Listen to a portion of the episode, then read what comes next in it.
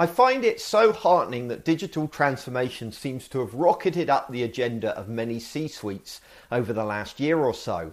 It's encouraging to see their enthusiasm and desire to adapt their organisations to better serve connected consumers. But in that enthusiasm, many of them are in danger of missing one of the primary objectives of digital transformation.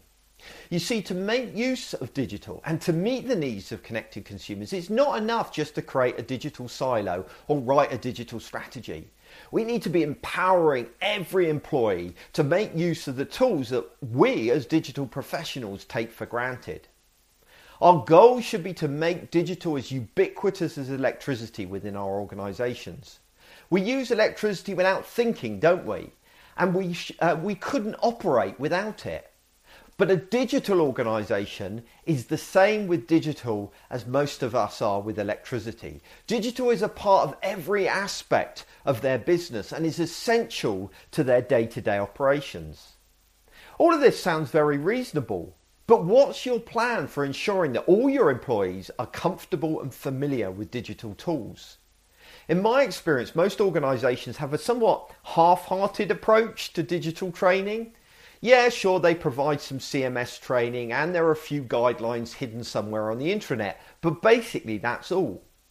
If we want digital transformation to happen, then education and training needs to be at the heart of everything we're doing. This kind of training and educational program takes on a couple of different forms. There's active training and then there's passive education. Many organisations provide basic training, training for using the content management system or writing for the web or even for social media, but these in themselves are not enough. Now, don't misunderstand me. I'm not criticising this kind of face to face training sessions. They are actually invaluable. People can ask questions and they can have their hand held through the process. In fact, I would be encouraging organisations to widen the amount of training that they're offering in this regards. But my problem is that people forget what they've learned if they don't have the opportunity to use it every day. So we need to supplement this kind of face to face training with other material as well. Good documentation is an important part of encouraging digital adoption in organisations.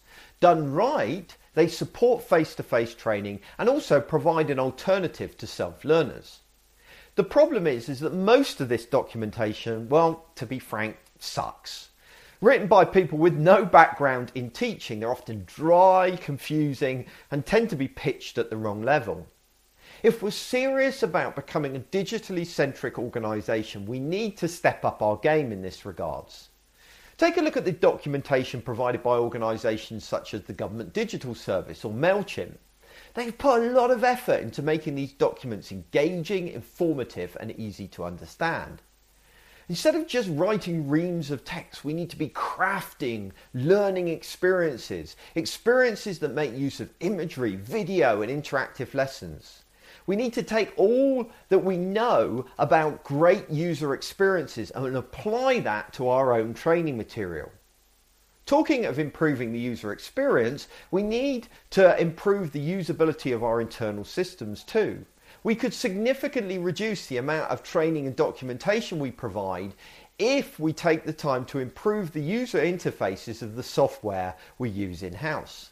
After all, why do I need to go on a training course to use your content management system when I can visit a website like squarespace.com and produce a website with no help whatsoever?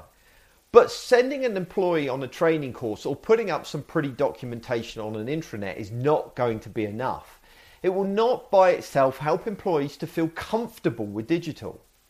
They need to also be part of an ongoing program of education. In other words, we need to be drip feeding employees digital best practice and showing them how digital could help them in their jobs. Through internal blogs, newsletters, and even podcasts, we need to be exposing them to what digital can offer. This approach isn't about teaching them specific skills, it's about exciting them about the possibilities of digital and giving them an idea of what it can do to help them in their role. You'd be forgiven for thinking that you're never going to get funding for all of this, and I associate with that feeling, and I get immensely frustrated by that. I can get organizations to pay me for a digital strategy, and I see huge investment in some new piece of technology that nobody knows how to use. But getting management to pay for good training material is an uphill battle. This, despite the fact that it provides considerable productivity savings, but more than that, that education is one of the biggest factors in making a company more digitally friendly. Of course, moaning about not being able to make this happen is no answer. So instead, we need to start small. We need to set up a small training project just in one specific subject area. Then we need to canvass opinion and track its success or otherwise to justify further investment. Only then are we going to start to persuade management to invest and to embed this kind of culture of digital education within our organization. If you need help getting a proof of concept project off the ground, then by all means get in touch and let's see if we can't really get digital um, training and education to be an intrinsic part of everything we do in our organization.